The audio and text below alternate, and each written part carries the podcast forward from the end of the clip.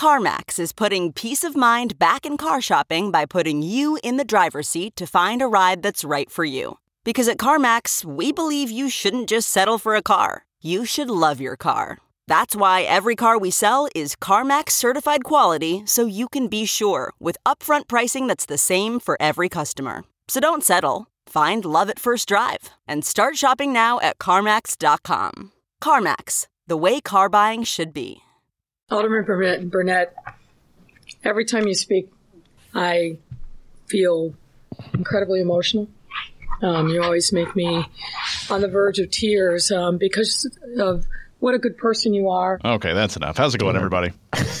You are so beautiful to me.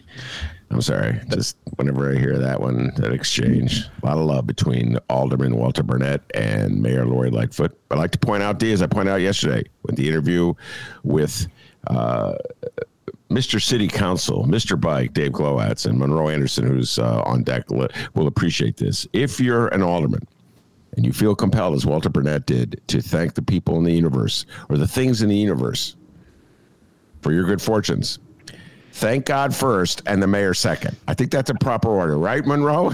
Walter got it. Could you imagine if he screwed up and go, I want to thank, first of all, Mayor Lori Lightfoot first and God second? I mean, I mean, come on. Bur- Burnett is another one of my doings. Well, we'll get into that. Yeah, We right. got- oh, my Lord. Check out that audio from yesterday's show with the one, the only Dave Glowacz. Yeah, God's ego can take it better than the mayor's. Mayor, yeah, it's true.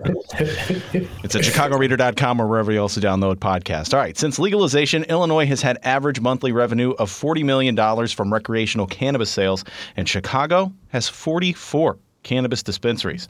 Ben, how many of the 44 dispensaries have you been to? Uh, zero. Okay, they're not helping the ad. All right, I went to the Cookie Man down in East St. Louis, man. Oh, sorry. Delivered by Instacart. Chicago is the perfect place for the Illinois Cannabis Convention, December 4th through the 5th. It's brought to you by NECANN. It will showcase over 100 companies, brands, and product lines and feature dozens of expert speakers with practical knowledge and advice for attendees of all levels of experience. All are welcome. Go to necann.com, N E C A N N.com for information and to register. And today's show is brought to you by SEIU Healthcare, Illinois, Indiana the Chicago Federation of Labor, the Chicago Teachers Union, and Chicago Reader. ChicagoReader.com for all things there is to know the city of Chicago.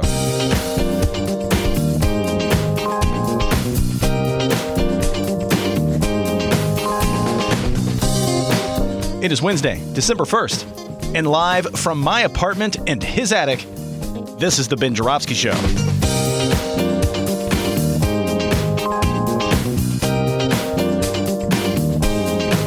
Today on the program, Ken Mejia Beal makes his Ben Joravsky Show return, and legendary Chicago journalist Monroe Anderson.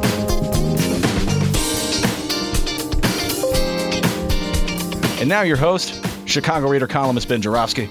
Yeah, Hello, everybody. Ben Joravsky here. We're calling this uh, Rodney Davis trash talker, and here's why. Because Congressman Rodney Davis is doing some trash talking. By the way, every day, every day it seems like there's more articles that I want to talk do. Oh, what a week for! Because it's just building up rich material. What an oh, what a week this is going to be. So we got the ward map. We'll be talking about that uh, tomorrow. I'm going to cut a deal. I'm going to bring Adolfo Mondragon on to talk about that, where Lori Lightfoot is saying that she's going to veto any ward map that preserves Ed Burke. Such a bizarre world of Chicago politics. Just the notion that there's boundaries you could draw that could preserve the incumbency of a man, Ed Burke, who's under federal indictment on corruption charges. It's like, what, what precincts in the city of Chicago do you have to stitch together to get protect a man who's under federal indictment? That's like, I got to see that map. Just the thought of it. Anyway, that, there's that, and there's the Jussie Smollett case, which is going on. Unbelievable. 3,000 man hours. Uh, that was the testimony in today's, uh, uh, yesterday's trial, right? Then 3,000 man hours. The police dedicated to uncovering whether Jussie Smollett made up that attack or not. Man, that's a lot of man hours. That's a lot of importance placed on the Jussie Smollett allegation that he was the victim of a race racially motivated hate attack. there's that. Uh, and then uh, Pat Whalen, good friend of the show, Pat Whalen, a comedian extraordinaire, uh, did a show at the Hideout the other night with uh, Governor Pritzker. With the governor, among other things, uh, listed three of his favorite viewing habits during the pandemic. Lost in America, Young Frankenstein, and The Sopranos. Young Frankenstein, I have to agree with him 100%. Uh, and then this picture in today's Bright One, and this article by Lynn Sweet at Durbin's DC event for Lightfoot, Governor, a GOP Representative Rodney Davis swings by and has bold political predictions. Bold po- political predictions. He did some trash talking, Monroe Anderson. We're going to get this with uh, when Ken Mejia Beal joins us. Ken Mejia Beal, chairman of the DuPage County Democratic Democrats, got a lot to say about winning, uh, Democrats winning in the midterms in districts that those suburban districts that the Republicans think are going to be theirs. Republicans do. Republicans are so filled with trash talk since they won Virginia. They're even trash talking Monroe Anderson. And so now Rodney Davis shows up, shows up at a party thrown by Richard Durbin, a Democrat. You think he would say nice things about Democrats? Uh, but no, when Lynn Sweet asks him about the new map, the congressional map that has Democrats with 14 districts, he'll say, he says, I'll be happy to say very loudly here, we're going to compete in a lot more districts than what the Democrats in the Springfield who drew this map thought he would. And then he said, Mother beep. No, he didn't say Mother beep, but that was kind of like him buried in that. little trash talking. Rodney Davis shows up at Rich at Durbin's little party. He has a picture of him as such a classic photo. You got Chuy Garcia, you got Robin Kelly, you got Lori Lightfoot, Tammy Duckworth, Jan Schakowsky. Everybody's smiling. There's Rodney Davis, the one Republican in the picture. Back in the old days, Republicans were always getting together with Democrats in Illinois. It was like, you know, that little club they had. Monroe knows that. He was press secretary Eugene Sawyer. James Thompson, the governor, was always hanging around the city of Chicago back in those days nowadays with MAGA. There, you don't see a lot of that. And here comes Rodney Davis, Mr. Nice Guy, Mr. Mild Mannered Republican Congressman. They they drew a district intended to keep him from running a, a from governor. They drew him a district that was favorable, and now he's talking trash. Oh, those Republicans can't say anything nice. You know, he could have said something like, "Well, you know, it's a party that Durbin's having, and I'm going to stay away from." Trash talk. Anyway, Monroe Anderson, Pride and Joy, Gary, Indiana. He's been known to uh, do a little trash talking from time to time uh, in his life. And Monroe, I'm going to hold off a little bit on the talk about uh, whether the Dems can win these midterms. Uh, they can win in those suburban districts. Uh, you're really going to enjoy talking to Ken Mejia Beal. He's the chair of the Democratic Party of DuPage County. So he's got a lot to say on that. It's going to be uh, ground zero in that fight in Illinois, as uh, you could figure. Uh, but uh, I guess there's where do we start, uh, Monroe? Why don't we just start with um, the uh, Supreme Court right now uh, had oral har- arguments today on getting rid of Roe. technically, right before them is the Mississippi abortion law, which pr- prohibits all abortions in the state of Mississippi. What after 15 weeks, and essentially opening window, throw out Roe. I got a feeling, to quote uh, the Beatles, that uh, Roe will be officially uh, trounced by the Supreme Court in a ruling that will come out in June. What's your sense of things, Monroe Anderson, having watched uh, or listened to much of today's oral arguments? Go ahead. It may or may not get trounced, but it definitely going to get a haircut.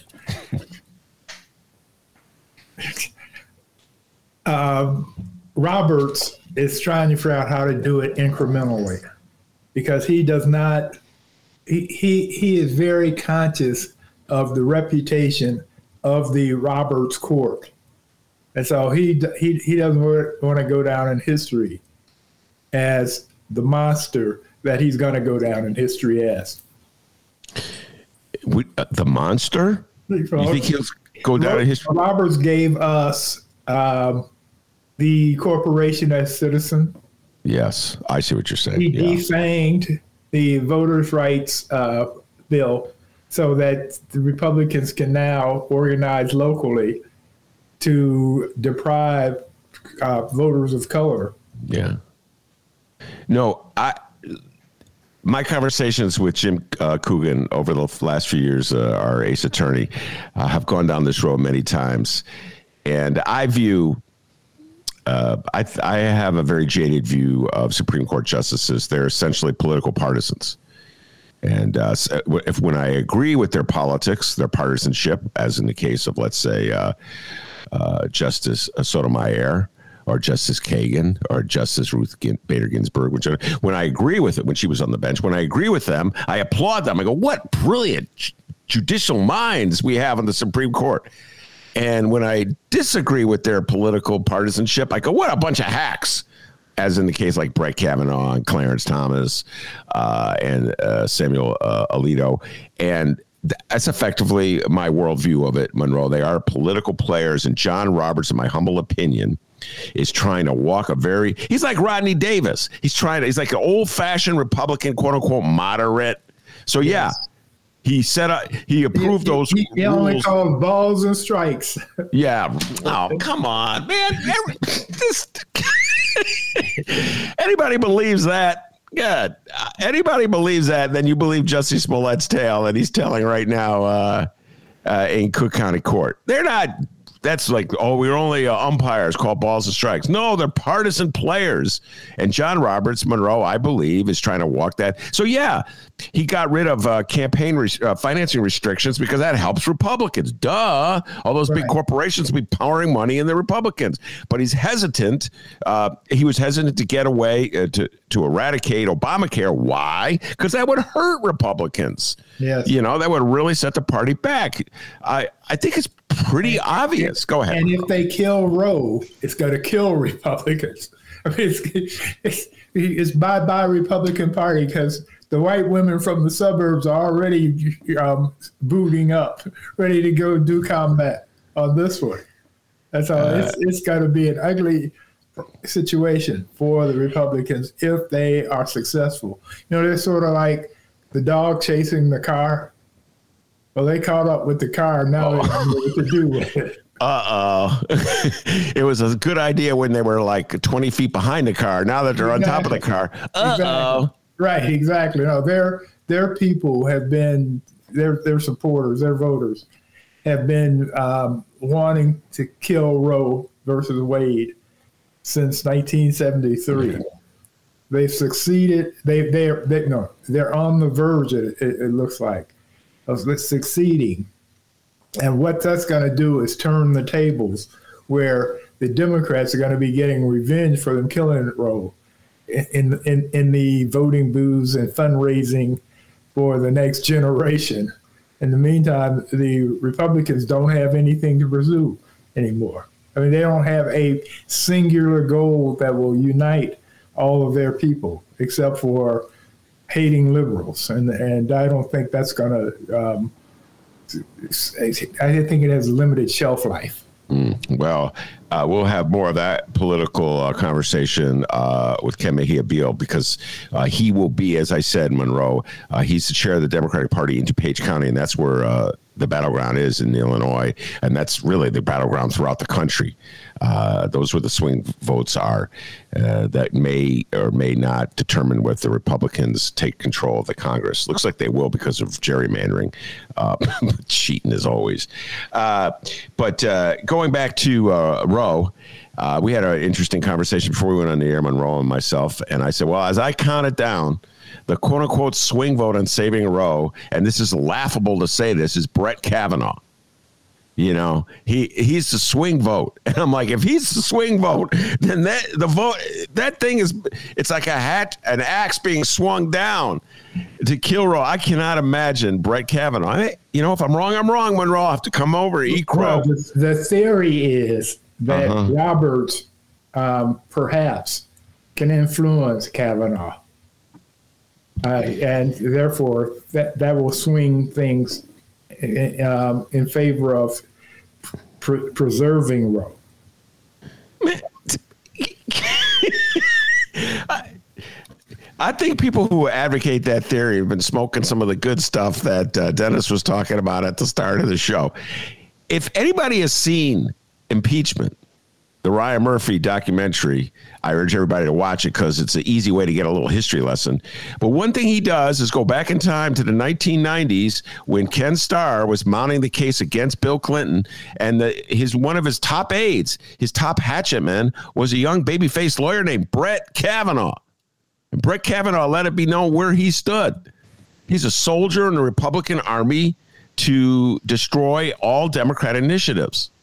He made it clear in the during the Ken Starr days. He made it clear he was, during his, he was following his career plan to be where he is now. yeah. And now that he has a job for life, he may not. He, he probably will, but but I would not bet the the, the family jewels on him sticking with uh, everything the Republicans hoped he would do. Well, I got to tell you this, Monroe. Principle and character. but, I, I, I, as you know, I'm uh, prone to taking uh, long night, uh, long walks late at night. Many times I call you while I'm on my walks, and we talk even more politics. Uh, and so sometimes late at night, my mind does plays little tricks on me, and I have like little fantasy games. And one of them is where I imagine a right wing Republican operative getting placed on the Supreme Court, and it's like his whole life or her whole life, he or she's been waiting for this moment when they can reveal their true self. And once on the Supreme Court and protected for life, they start ruling like Sotomayor or Kagan, and they release their inner Democrat. I'm like, whoa, wouldn't that be a great, great moment? Like, be a great TV show or a book, or it's a fantasy. And I'm not sure it's going to ever happen in real life. But man, that'd be something if Brett Kavanaugh all of a sudden started expressing his inner uh, Ruth Bader Ginsburg. What do you think the odds of that are, uh, Monroe? Um, it's possible. I mean, it's, it's a long shot, but it's uh, who was that Supreme Court justice that I think um, You're probably thinking of David Souter, uh, the no, New Hampshire. I'm going way back. I'm going back to the FDR era. Oh, the, wow! Oh. I wasn't around then. Where, where, Uh, no, I'm trying. I'm trying to think of his name. You're thinking of Earl. Uh, you're thinking of Earl Warren. Exactly, Earl Warren. Yeah, Mm-hmm. yeah. He was a right winger, he was he was supposed to be be, uh, and he turned out to be one of the mo- most liberal Supreme Court uh, justices. Yeah. He was uh, the governor of the state of California when they started locking up Japanese American citizens for no good reason Right. and putting them in uh, camps. So, uh, racial reasons, but yeah. Yeah, well, that's no good reason, but yeah, your points. Uh, so it's good enough for them. now, now here's something you pointed this out to me, uh, and I've just been shaking my head about it ever since. One of the the right wing justices, one of the Republican justices, uh, when confronting the argument put forward by uh, defenders of Roe. And that argument that this has become the this has been the law of the land uh, since 1973, and you shouldn't overturn precedents. And I've never, ever, ever subscribed to that notion. Uh, that's just some like that like this notion that the Constitution is some sacred text that we must always follow. You see me? Wait a minute. You talk about the same Constitution that uh, essentially legalizes slavery. That Constitution, anyway. Some right wing judge justice uh, on said, uh, "Oh, Plessy Ferguson." Start talking about Plessy Ferguson, like he wouldn't have voted for Plessy Ferguson Right. had he been a Supreme Court justice Right. back in 1850, whatever. Uh, talk a little bit about that, Monroe. The hypocrisy of the Republican Party is just astounding sometimes.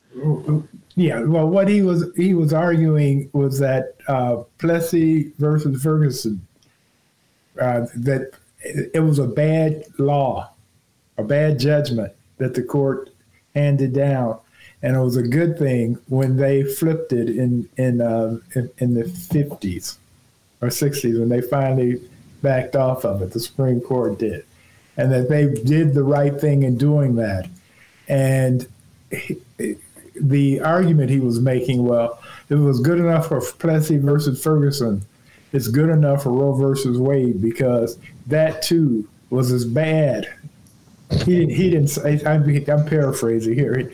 He, he, the implication was that that too was as bad as Plessy versus Ferguson, and so therefore it should be flipped, or it could be flipped. Do you uh, remember which judge was saying, which justice was saying that? No, because the, the, the problem is that they didn't. I it was radio. It was live. I mean, it was live. It was, it was live streaming, but you didn't see anybody. You saw pictures of all the justices, and so you frequently didn't know who was talking. But I knew that I knew that it was a male, and I knew that it was um, one of one of the right wing justices. The way he posed the question, but I'm not sure. In fact, the only liberal male on the court now is um, Stevens. Uh, everybody else is. Well, you only got three liberals to begin with. Two of them are women, and one of them is Stevens. Not Stevens. Uh, you're blanking on his name. Or not Stevens. Um, no, and I'm blanking on his name too. I can see his face. Breyer, yeah. Uh, all right. Uh, uh, Breyer, Stephen Breyer. Breyer. Uh, yeah. yeah, Stephen Breyer. Okay. All right. Uh, Plessy versus Ferguson, uh, for uh, those uh, who have heard of it but don't remember it, is the one where they essentially said separate but equal is the way to go with uh, race relations in this country. Uh, and I think they were um, ruling specifically on whether uh, trains could have separate cars uh, for black people. So, in other words, they couldn't sit where very, the white people sit. was very middle class, and he sat in the white section section on on purpose, much like Rosa Parks would do 50, 60 years later to challenge the law. Hmm.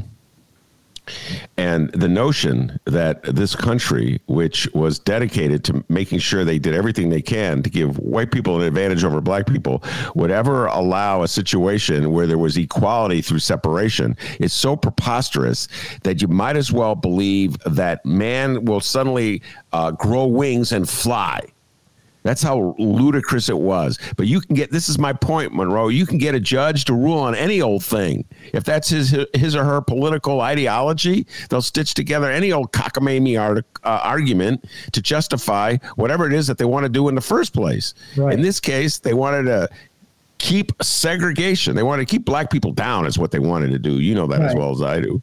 Right. Uh, and then, yeah, you're right. Separate but equal was thrown out uh, with Brown versus the Board of Education in the 1950s. Judge Warren.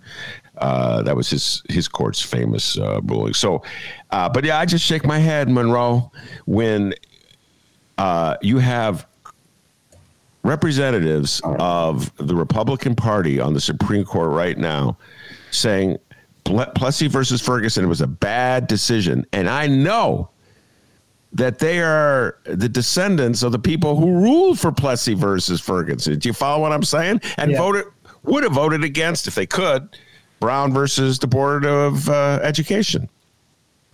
So hypocrisy in the Republican Party. All right. Well, uh, you, wait, wait a minute. Let's be fair to Republicans. I, I know this is difficult to do, but let's be fair to them.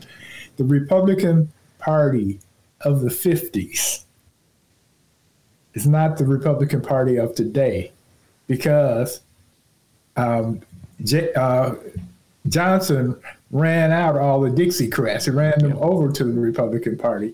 And so it has been uh, completely evolved into what it is now. No, you're absolutely correct. And this is I just I always smile when I when I read a, a column by a right winger. Uh, follow me on this one, where they'll say, "Well, the uh, the people who uh, uh, advocated for uh, Jim Crow in the South and discrimination uh, against black people in the South were Democrats, and the Republicans were the party of Lincoln. And I'm like, yes, historically, that is accurate. However, what has happened is just like you said, those old Dixiecrat Democrats became Republicans as soon as the Democrats began to have their, you know, come to Jesus moment on the issue of civil rights. As well, soon as that happened, the Voting Right Voting Voting's Rights Act. Yeah, they, they, they, they, turned them into uh, Republicans all of a sudden. Oh, not all. It was a gradual. Actually, it was fairly gradual over a generation. but see, Monroe, it just underscores the point that I, I always like to make. You can't have legitimate discussion with a Republican because they just bend the truth, uh, particularly this current breed of Republicans. How can you have a legitimate? Well, sometimes they bend the truth. Sometimes they just out and out lie, depending on, on what it is and how they're feeling that day, which side of the bed they got out of on. But the thing is, truth is not their friend. By the way, uh, before we uh, bring uh, Ken Mejia on the show, uh, we'll be talking about DuPage politics and swing district politics, et cetera, and so forth. You broke something to me that I had missed. And uh, I just have to say, I'm a little disappointed in the Sun Times and the Tribune and the New York Times. Somehow or other, either they they didn't run it, or uh, it's my fault and I missed it. But uh, this this a little spat between Michael Flynn and Lin Wood uh, the right wing Republican uh, legal political operative. Uh, and there was a phone conversation between Flynn, Lin. I just love doing the Flynn and Lin, and Trump. and and Michael Flynn was being taped. They, they taped it, and Michael Flynn uh, was saying, Michael Flynn, of course, uh, Trump's former top uh, foreign affairs advisor. He had to step down really early on in the Trump administration uh, and eventually was pardoned by Trump. Uh, anyway, uh, Flynn was essentially saying what? That uh, QAnon was a bunch of nutcases and uh, he was being taped and they released it to embarrass him. This is how nuts MAGA is right yeah, now. Because, uh, because QAnon has made him their hero.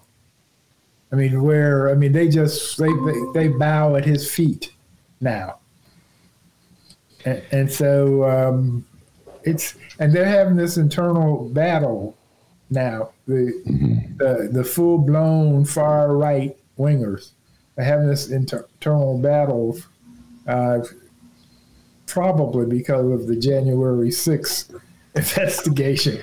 But well, this this will be a perfect transition to our conversation uh, with Ken Mejia Beal, the uh, chairman of the Democratic Party, uh, former uh, uh, representative legislative candidate, came very close, very close to defeating Amy Grant uh, for Jeanne Ives' old, old seat and Monroe. That was one of my favorite. If Ken Beal the pride and joy of the southwest side of Chicago, moved out to DuPage County, had he defeated Jeanne Ives' handpicked successor, I would have had a parade through the city of Chicago. but uh, and, and, and Ken, by the way, welcome back to the show, Cotter. Thank it's you. been a while since you've been on. Uh, that good looking man up in the upper corner is the distinguished journalist Monroe Anderson. Hello, uh, Monroe. hey, kid. And Ken, I got to tell you, everyone, all the quote unquote experts before we get into the current politics, all the, the, the experts, and I will not name names, said, "Why are you having Ken Beal on your show? He can't win." And I'll be like, "Well, first of all." wow. I, I, can't even deal with that. You, you, know what I'm saying? I can't, the logic. You, you know what I mean? It's like, well, even if he can't win, don't you think it's good to preoccupy the Republicans on their home turf? And and yes, that is what you call self fulfilling prophecy, Ken. If you don't give the man any credit or any time or any space or any attention, yeah, he won't win. Well, you know what's funny about that, uh, really quickly, is when I got into the race, a lot of people expected that I would lose by anywhere between 16,000 and 24,000 votes um, as a first time candidate.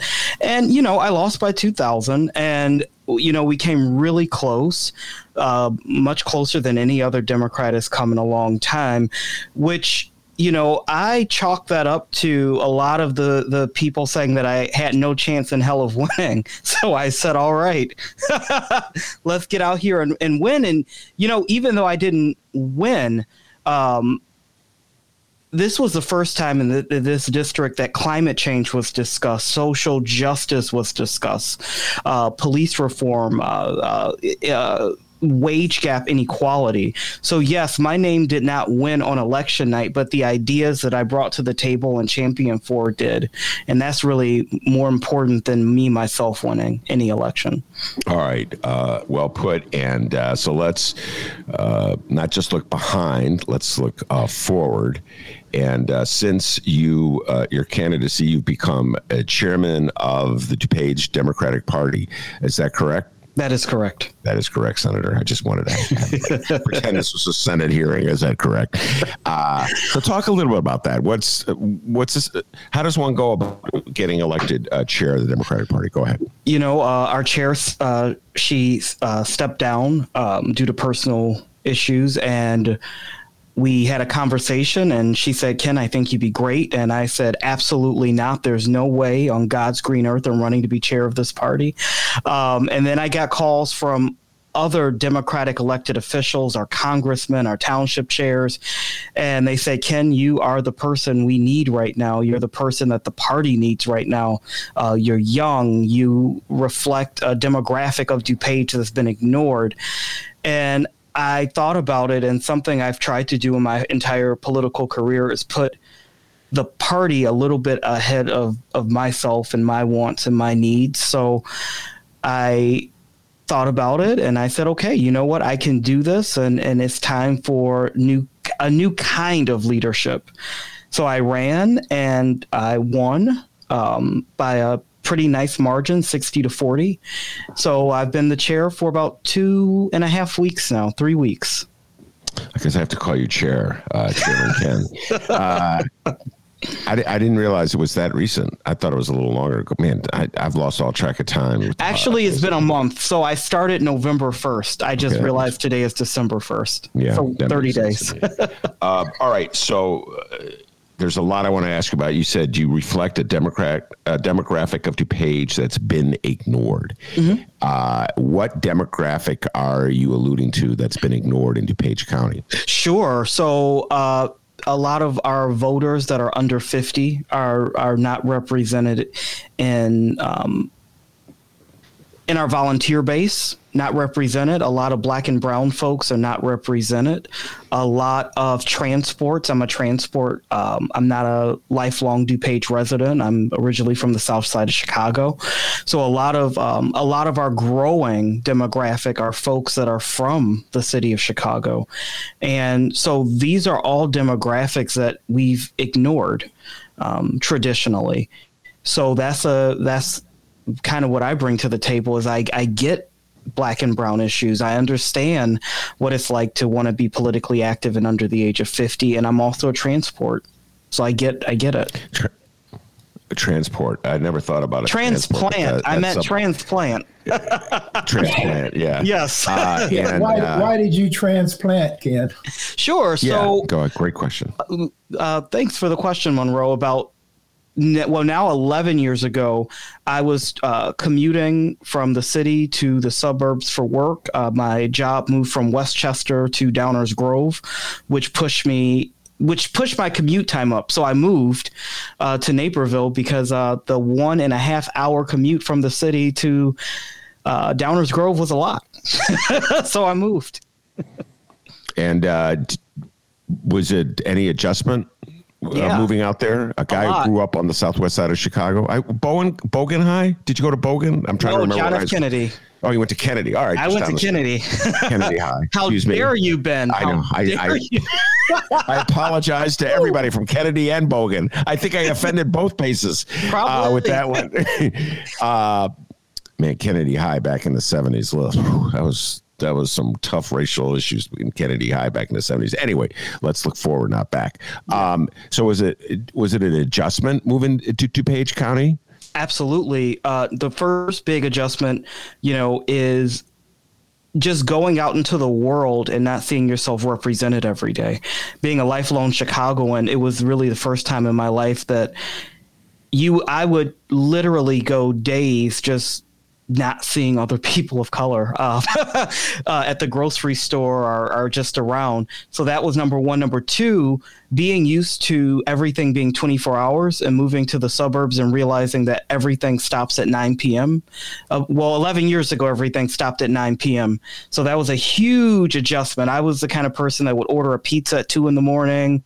um, I was up playing video games, so it was a it was a huge huge adjustment to move you know, from city living to suburban living. But I'll tell you, I would not change it for the world now. well, well, besides yeah. being chairman, why not? Um, you know, I like the pace. I like the pace now. I've gotten used to the pace. Um, and now it's funny, you know, when I go to visit my dad, who still lives um, on the south side, is you know, there's the traffic and there's the congestion and there's all the people. And it's like, man, I can't wait to get back home where I don't have to look for parking. All right. Uh, so let's start uh, with the, the hard question. And um, we talked about this a little bit before we went on the air. Uh, no sooner were you elected uh, chair of the DuPage Democratic Party than you had a deal uh, with a contentious, controversial issue uh, where a member of your party, Mary Levinsky, set out a, what was it, a tweet? Mm-hmm. uh, that uh, was kind of snarky, dealing with the. Um, the incident in Waukesha where a deranged man drove his car uh, into a Thanksgiving parade. Yes. Uh, and um, immediately, uh, you and the Democrats severed connections uh, with her over that. Talk a little bit about uh, why you did what you did and take it away. Sure. So, the one criticism I get all the time, uh, well, I've gotten over the last week or so is the Republican Party, they do all these horrible things and they're never called out for it. And why are you taking the stance? And my, as chair of the party and also as a Democrat, I don't look to the Republicans for leadership. I don't look to the Republicans to figure out what the right thing to do is. If I look to the Republican Party to determine what was right, um, I would be in jeopardy to be honest with you. Um, so I did what I think the right thing to do is, and the right thing to do is when someone who is not just a part of the organization, a paid member of the organization, who is paid for their knowledge on social media, um, has that kind of faux pas, you have to act quickly. Um, so it was not a personal thing. In any kind of organization, um, the same thing would have happened, except in the Republican Party. But no, as Democrats, no, we have to do the right thing. And I believe what I, I did was right, and I believe I did uphold the values of this party. Uh, and to your point, and by the way, you stole my thunder because that was going to be my follow up question. That's what I'm here uh, for, Ben. he knew where I was going because I was one of those guys that criticizes Dems. We'll get into it right now. Uh, yeah. So I, I, and Monroe has heard this a million times. Uh, Republicans play the game to win. They play with their knives out. They play with the they they play dirty. They're mean. They're they lie. They cheat. I call and them back Democrats. Shooters. What's that? I said I call them back shooters. They're back shooters. Yeah. Uh, and Democrats sort of subscribe in general to uh, the rules as laid out by uh, Michelle Obama in the 2016 uh, campaign, which he gave that famous speech where he said, "When the when they go low, we go high." Mm-hmm. And so you clearly uh, were following that model. Do no. you think? But I want to be clear because I do not agree with that motto. I think when when they go low, we need to go lower and, and get them in the kneecaps. The difference is, and I want to be clear, is this is not about someone from another party doing an egregious act. This is someone from within who has made um, you know, questionable comments. And there, at the time, there were children in the hospital. There were el- elderly folks in the hospital. It was a tragic event. So it's not politically when they go low, we go high or whatever. It's the right thing to do as a leader of an organization. Uh, fair enough. That's uh, I can't argue with anything you just said there. I would love to argue with you, Ken, but that, on that point, I think you're, I, you're right. There's, there's you know, you, You know, Ben, I, have listened to you for years. I, I, I got this down pat now. no, but there is a right way and a wrong way to do something, to go through life, yes. et cetera, and so forth. And uh, I do believe I personally stay away from that kind of snarkiness. Personally, me, and I'm always uh, Mr. Sarcasm, jaded, cynical observer. But there's some things where I just, I, I just stay away from because I do believe there's a maybe it's because I'm, I'm, older. I don't know Monroe, but like there's certain things when people pass, you don't say bad things about them, and Republicans don't play that game. They'll say nasty things about you uh, the day you die, and and this brings me to this. Mm-hmm. Uh, Monroe and I were going to talk about this. So we might as well bring it up with you because uh, you have to uh, oversee the strategy to elect Democrats in DuPage County, uh, which, as I pointed out, is is our equivalent, our Illinois swing area. So it could go Republican, go Democrat, uh, and there's areas like that throughout the country, like in Wisconsin and uh, Virginia, et cetera, and so forth, that will determine whether the Democrats control the House or the Democrats control the Senate. Uh, and so I have to ask you this: when you see things like um, uh, Lauren uh, Boebert, the congresswoman uh, from Congress, uh, going after uh, Ilhan Omar and just not backing down and not getting any kind of not being chastised by anybody in the Republican Party of significance, mm-hmm. when you see Paul Gosar, the Republican congressman from Arizona, make statements on Twitter that talk about killing AOC, that mm-hmm. uh, suggest that he would have killed AOC, and then, except for uh, Adam Kinzinger and Liz Cheney, no Republicans vote to censure him. Uh, what do you think? First of all, morally, mm-hmm. Uh, and then politically. We'll start with the moral issue. Just, do you think that's acceptable political behavior no. for elected officials? No, not at all. I, I think that no one, especially our elected officials, should not be uh, threatening to kill people in, in the terms of uh, Lauren. Um, what she said is is not only Islamophobic. Number one, it is incredibly disgusting because she framed it as a joke, and and that makes it worse. Um, so morally, is reprehensible. is is not appropriate behavior. Um, nor should we as a country sit back and even debate whether it's okay or not okay. It's inappropriate morally. All right, and uh, speaking speaking morally, you have the Republicans right now the uh, protesting um, abortion. Mm-hmm. Uh, they and, and they're using they're, they're using uh, Plessy versus Ferguson and Dred Scott versus Sandford as examples on why um, uh, Roe versus Wade should be on the the uh, trash heap of bad uh, Supreme Court judgments. And in the mean, okay, so they're they're for life in the womb, but in the meantime, we lose a thousand Americans to gun uh, gun violence mm. uh, every um, couple every, every couple of weeks or so, and that doesn't seem to concern them at all. Those deaths.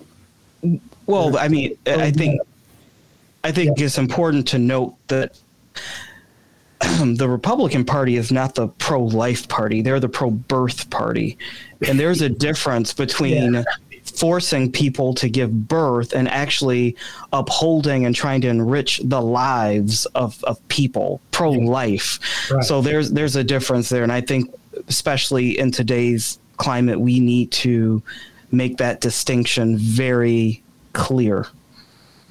Well, right. it's uh, and Monroe. To your point, uh, I, I was reading a story. Oh my goodness, Ken, this is so this is how twisted the Republican Party is uh, these days. So you got lawyers from the state of Mississippi. Right now, the case uh, before the Supreme Court is a Mississippi case uh, outlawing abortion after what is it, 15 weeks, I think it is.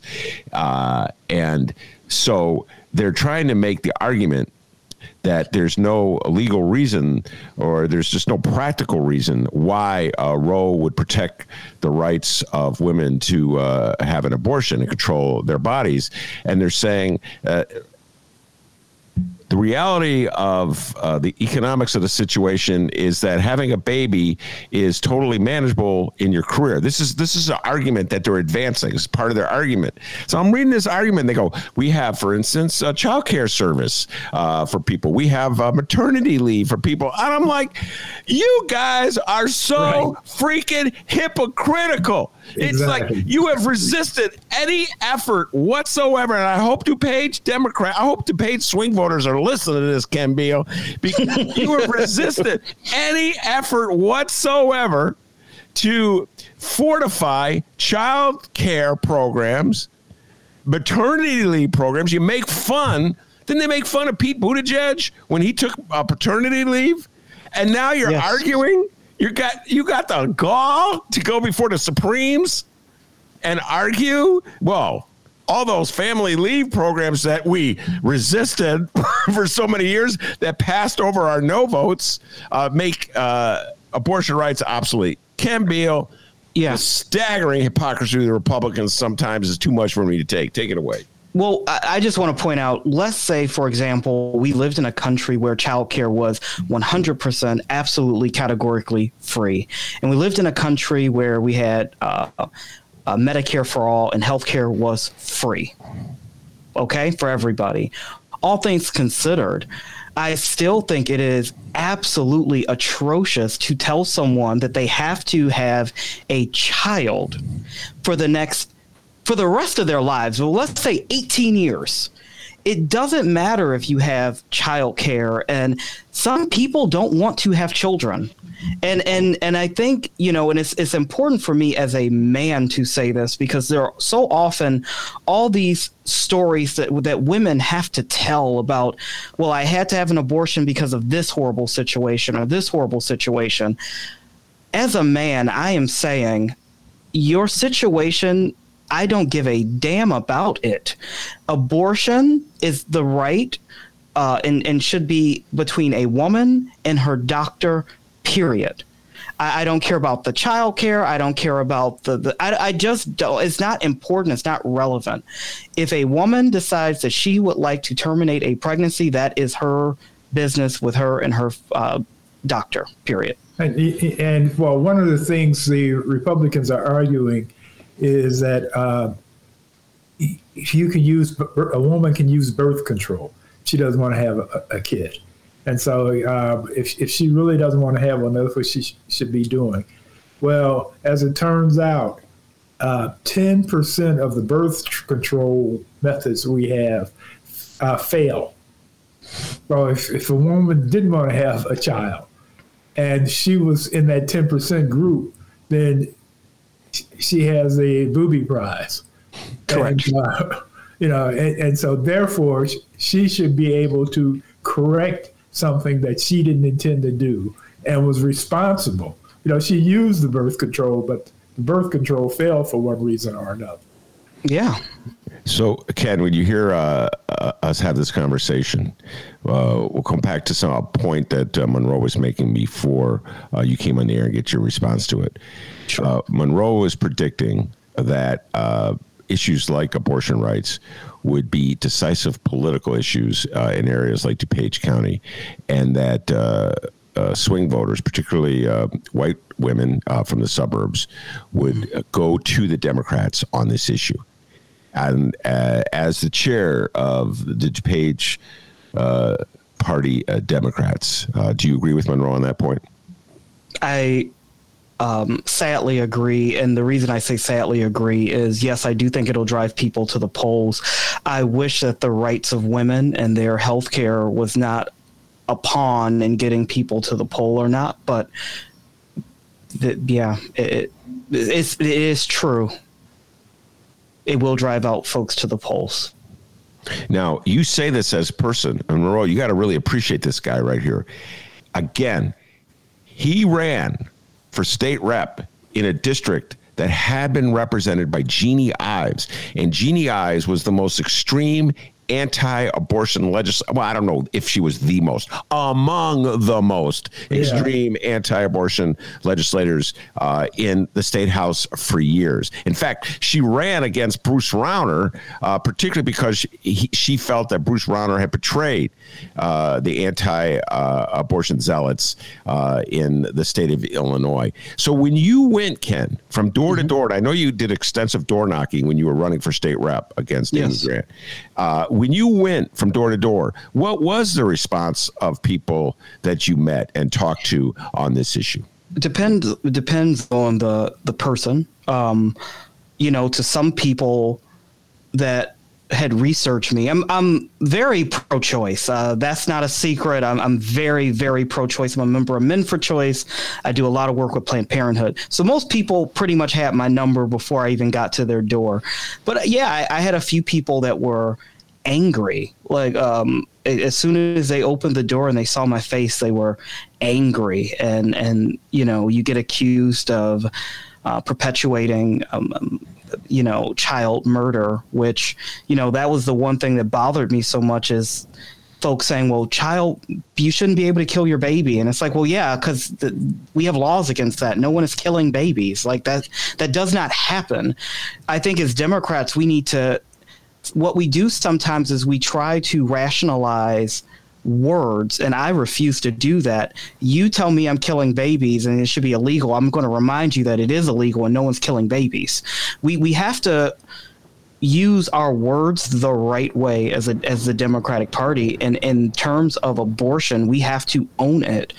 Is we have to call it what is a medical procedure. It is a personal decision made between a woman and her doctor. Period but yeah, people uh, get angry about it. yeah, no, yeah. I, I assume again, you again you ran a Jeanne Ives district, uh, and you got forty eight percent of the vote. I just that's want to point right. that out. that's, that's, pretty amazing. Uh, all right. Uh, did not go well for the Democrats in the state of Virginia. Let's just put it there, and some other uh, districts throughout the country uh, in uh, the last election. And Monroe and I and many of my other guests have been talking about this. Uh, so, Ken, mm-hmm. your thoughts uh, on what went down uh, on the most recent uh, uh, election day, which I've lost track of time, early no, November. Go ahead. Sure, let's talk about it. But I, I want to pivot really quickly and just say this: when we talk about Virginia, if you take Virginia out of it, you know, Democrats did really well on election night everywhere except Virginia. So now, now that we've gotten that out the way, let's talk about Virginia. Uh, the the uh, person who was running in Virginia did not communicate well and effectively. Uh, uh, I remember at one point he said, and it was probably a soundbite, something to the effect of parents should not have a say in their children's curriculum. Parents don't like to hear that. It's not the way you message. So that's number one. The messaging was off there. Number two, Virginia has a huge uh, black voter turnout.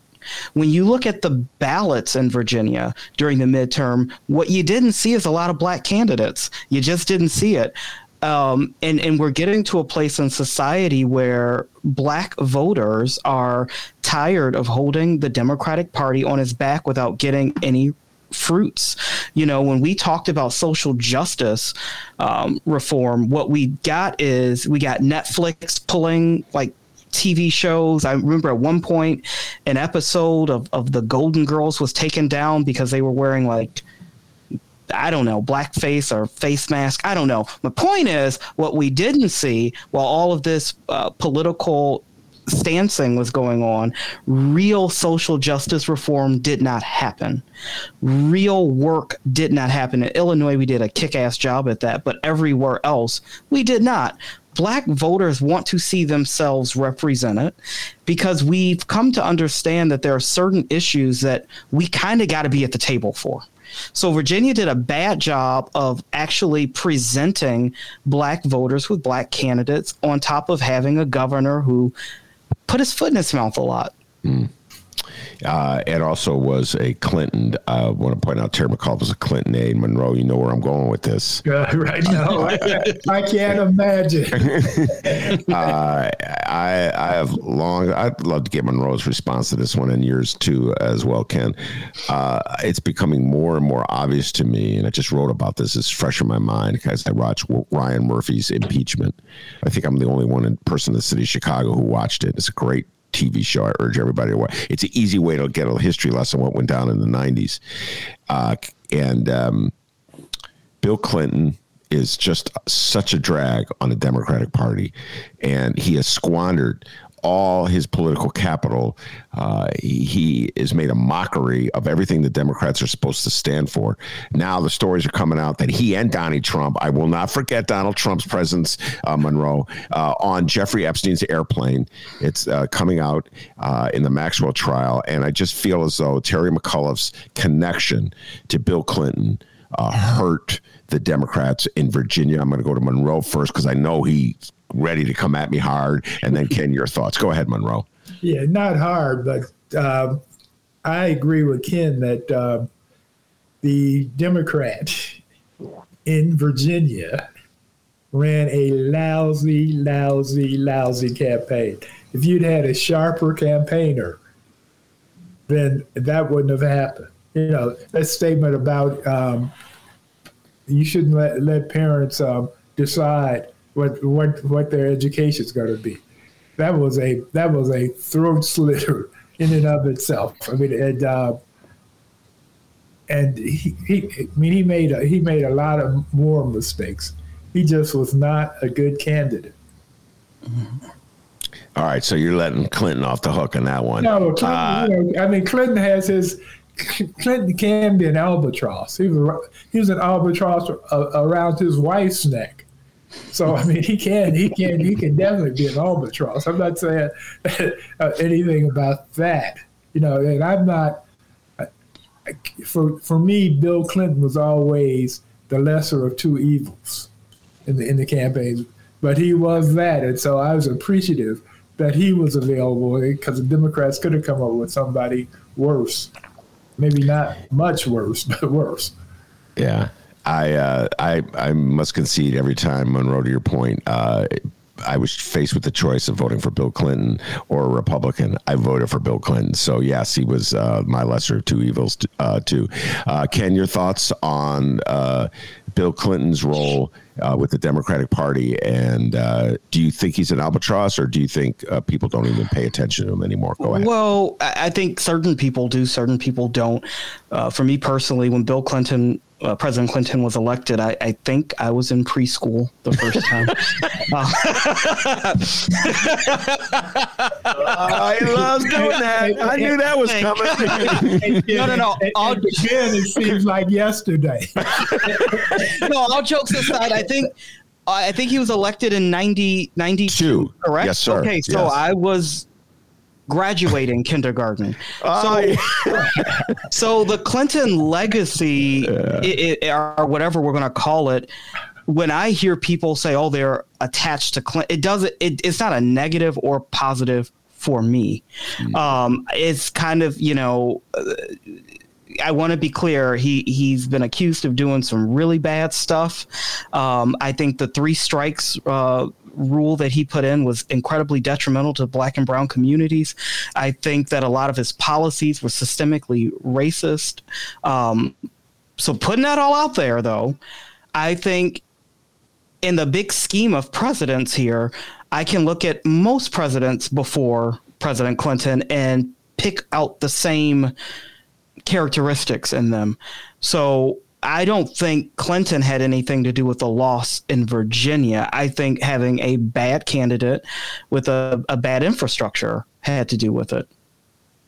All right, fair enough. All right, let's uh, let's talk about the upcoming elections and uh, get your thoughts on this. We're probably going to have you back on to talk about them because it's just the bare bare beginning of it all.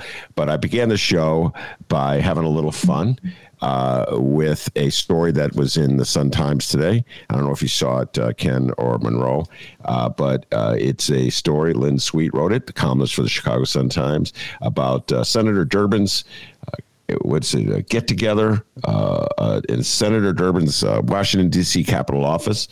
And all the prominent Democrats from uh, Illinois are there. Tammy Duckworth is there. Jan Schakowsky is there. Uh, Mayor Lori Lightfoot happened to be in Washington. She uh, is in. This, I'm looking at this picture. Everybody's smiling. Uh, Robin Kelly, Congresswoman Robin Kelly is there. Uh, Congressman Danny uh, K. Davis is there, uh, and uh, Representative Jesus Chuy Garcia is there. they're all smiling, and in that picture is Representative Rodney Davis, Republican, and. Um, so Linz, you know, Linz, we had a little fun with that. Uh, Rodney Davis, he's already announced. I guess he's going to hang out with Democrats a little bit because he's announced he's not going to be running against Pritzker, and he's going to take the safe seat that the Democrats designed for him uh, to keep him from running uh, against uh, Pritzker. But then he did some trash talking. Ken, like it was supposed to be this nice. Let's get together with the typical Republican. So he's like, yeah, well, I'm not conceding anything in these uh, November election. I think he may have uh, mentioned your name, Ken, and said some dog things about it. Just kidding. He didn't say anything about you. I wouldn't be surprised. Uh, so uh, it's the map is set up for Dems to win 14 seats. All right. The congressional map is set up for Dems to win 14 out of 17 seats. What's your early sense of how those elections are going to go down, Ken Beal? Um, I am I'm hopeful and optimistic, which are two separate things. I think that um, I think we'll be okay, but I'm not a Democrat that's going to be jumping up and down and celebrating before that day comes. I think we've learned a lot, and this is from someone who hosted the celebratory um, the celebratory election night of, of President Hillary Clinton back in the day, and who went all out yeah, so you don't want to celebrate too early. It doesn't end well. So I think the way we, you know, I'm a I'm a big believer in yeah, we can talk about the maps D plus or R plus, but it's really about the people, the message, and the person running there. So I am hopeful that the candidates that are running in these districts are going to represent their districts. They're going to knock it out of the park, and they're going to do a great job. But I'm not going to just sit back and take it for granted that Democrats are just going to win because the way a map is drawn. I don't think it works that way all the time. All right, to that point, uh, two Democrats, uh, they're, neither of whom are in this picture. I might want to point out. I guess they didn't get invited. They let Davis come to Durbin's party, but they didn't let Sean Casten and Marie Newman come, or maybe they were late. Who knows? Uh, maybe they left early. I don't know. But they're not in the picture. Uh, and this is a showdown that will take place. A good chunk of it will be uh, DuPage County, so it's your neck of the woods. Uh, two incumbents, Monroe. This is never good for the party, as you know. Uh, in this case, the Democratic Party, the Democratic voters uh, are going to have to decide whether they're going to go with a Congresswoman Marie Newman or Congressman Sean Casten uh, to be their representative uh, uh, in the, the, general election. Ken, what's the Democratic Party of DuPage going to do about this? Nothing. Uh, we are staying out of that race. Um, we are going to let the voters decide. Um, we're going to let the voters decide that race. Um, on a on a personal note, I've I've been and when I don't use the term friend lightly, I'm not someone that says everybody's my friend. Um, I've been friends with both of these folks since before they got elected. Um, I talk to them often uh, personally, casually, and they're both incredible people that have been super supportive of me throughout my political career. Uh, they both endorsed me when I ran for state rep. They both endorsed me when I ran for chair of the Democratic Party of DuPage. I want the voters to really just get out there and vote for who they think would serve their uh, community better. But either way it goes, um, they're both wonderful congressional leaders, and I appreciate and at some level admire and respect both of them equally. Uh, all right. I, I, had a feeling you were going to answer the question that way. Um, and I don't blame you for doing that because there's nothing to be gained from you sticking your neck in the middle of that one. That's for certain. Uh, Monroe, we're going to close this down by me asking you this question. I should have asked it earlier before Ken came on, maybe Ken has some thoughts on this as well. I don't know much uh, of a deep dive he does into uh, national politics. Uh, but Mark Meadows, former chief of staff to uh, Donald Trump, it seems as though it seems Monroe he may be cooperating with the congressional investigators uh, who are looking into the January 6th insurrection. Hello, remember that one, ladies and gentlemen? DuPage County voters, remember that one uh, where MAGA stormed the Capitol, threatened to hang Mike Pence. Uh, and Nancy Pelosi because they wanted to take an election in which voters elected Joe Biden and they wanted to turn over to Donald Trump. Uh, Monroe, so do you think Mark Meadows is for real? These stories are for real that he is going to cooperate with the Democrats, or is he just playing some kind of uh, little game to try to stretch things out a little bit, keep the clock running in the hopes that the Republicans triumph in November and then that ends this congressional investigation? Your thoughts, Monroe Anderson? Oh, he's he, he's playing he, he's playing games, and, and he has a he has a book out, and so he's trying to get book sales. Uh, but he also is very dedicated to Trump. And so when it goes down to the, the truth telling time, uh, he's going to be lying or not saying anything at all. But he's given them enough be, because of Bannon. Steve Bannon got indicted, and he doesn't want to get indicted right away. It, all the Republicans in, in those key positions mm-hmm. are playing for time. What they're trying to do is drag this out uh, because a lot of them had something to do with the January 6th insurrection. And so they don't want it, the truth to come out. Yeah. So they're trying to drag it all out long enough to where they, when they, if, if they win the House, they, they're, they're certain they're going to win the House. I'm not certain. But when they win the House, then they can kill it all. Yes. No, that's what the and that's yeah. the plan. I mean, it is obvious. I mean, they they aren't even subtle about it. Yeah, no, that is ob- the obvious plan, and they're very confident that they're going to win the House because of gerrymandering. Right. The, the very thing we uh, and history and history. History, mean, but you know, but history is not law, so that's not a guarantee on that part. Well, the, the no- gerrymandering, if if the if the Supreme Court kills Roe, then they're going to have a whole nother problem they're going yeah. to have to deal with. Uh, that's a valid point. And the, so what Monroe's getting at is that historically, uh, Ken Beal, and you know this because you follow this stuff, historically, the party that's in the White House uh, loses in the midterms. It's just like mm-hmm. Uh, the opposition has the most incentive to show out. This is really the truth, with Democrats. Uh, they get a little lazy and apathetic, and uh, they also get a little disappointed with their uh, leaders. And, and, Ken, you were getting at this uh, when you were talking about black voters, because uh, the party they get it they don't come through on their promises. Let's put it that way. So those things together add up to uh, doom for the party in power. But in adi- when you add to that gerrymandering, gerrymandering is where you tilt. The, draw the maps intentionally to favor one party over the other.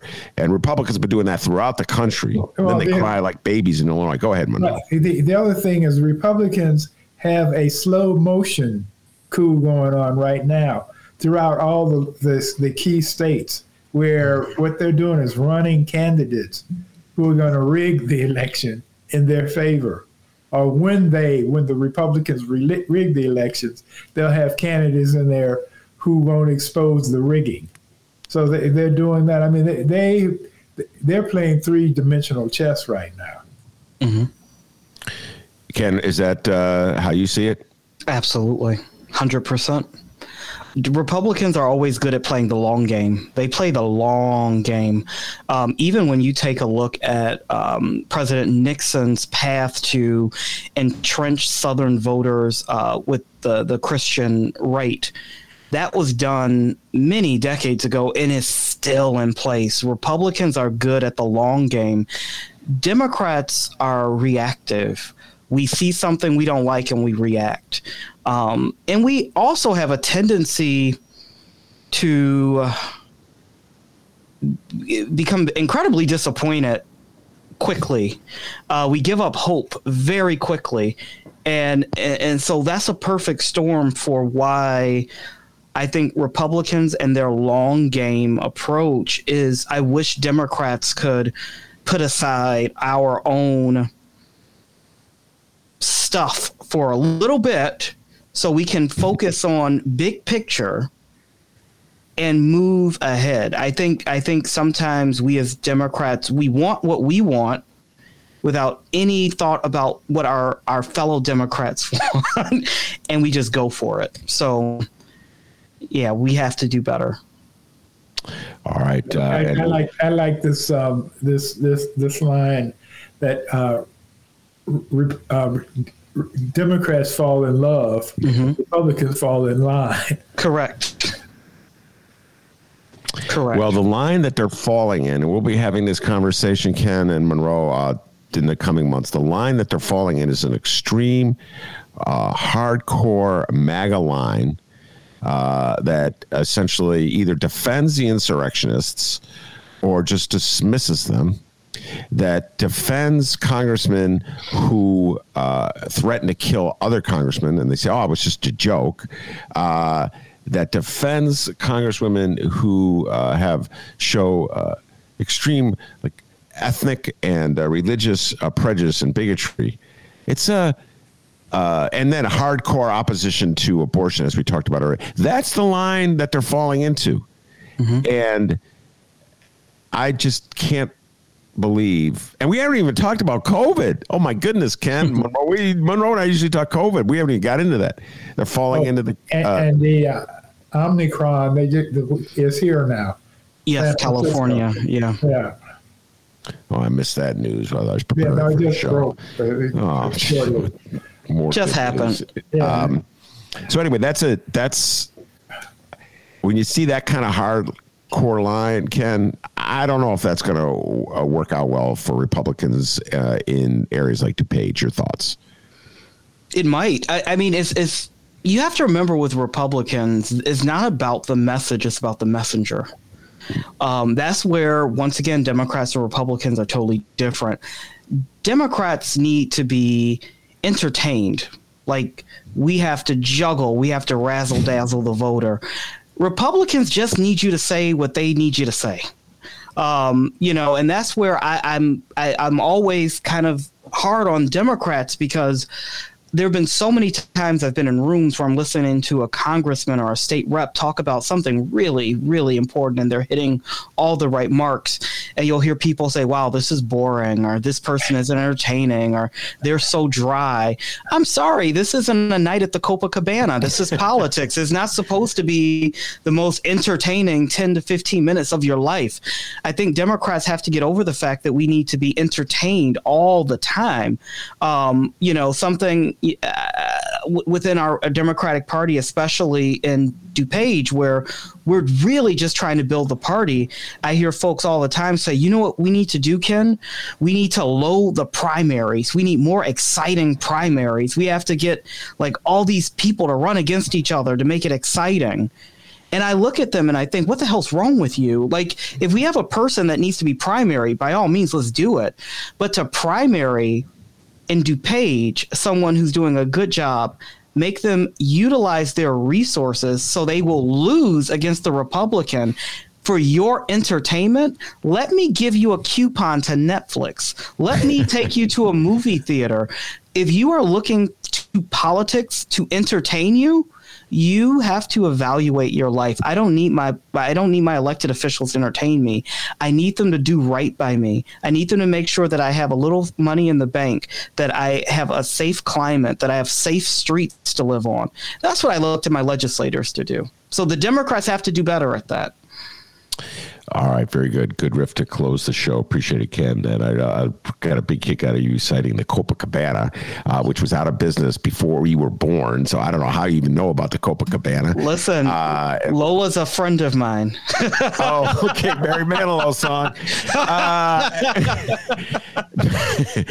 uh, all right. I want to thank uh, Ken Mejia from uh, DuPage County very much for stopping by and always thank Monroe Anderson, legendary Chicago journalist. he's going to um, I've given him an assignment. Uh, he's been required to finish watching the Netflix documentary. Ken talked about entertaining yourself with Netflix. Who killed Malcolm X? I want to have a deeper dive conversation with you on that one, Monroe, uh, next week. Fascinating documentary. I urge everybody to check it out. Explores a lot, a lot of facts about American history that people would rather just ignore. Let's just put it that way. Uh, really provocative stuff. Uh, who killed Malcolm X? So thank you very much, Monroe. Thank you very much, Ken. And of course, I want to thank the man, the myth, the legend, the pride of George Alton, Illinois, without whom the show would be possible. And back home in Alton, as Monroe and Ken will tell you, they call him Dr. D. Give yourself a raise, take it out of petty cash. See you tomorrow, everybody. Bye. Thank you for having me.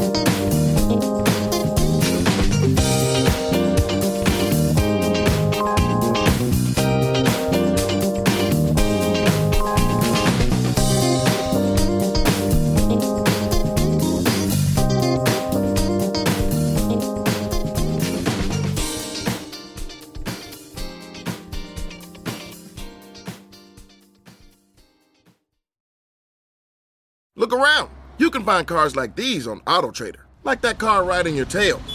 Or if you're tailgating right now, all those cars doubling as kitchens and living rooms are on AutoTrader too. Are you working out and listening to this ad at the same time? Well, multitasking pro, cars like the ones in the gym parking lot are for sale on AutoTrader. New cars, used cars, electric cars, maybe even flying cars. Okay, no flying cars, but as soon as they get invented, they'll be on AutoTrader. Just you wait. AutoTrader.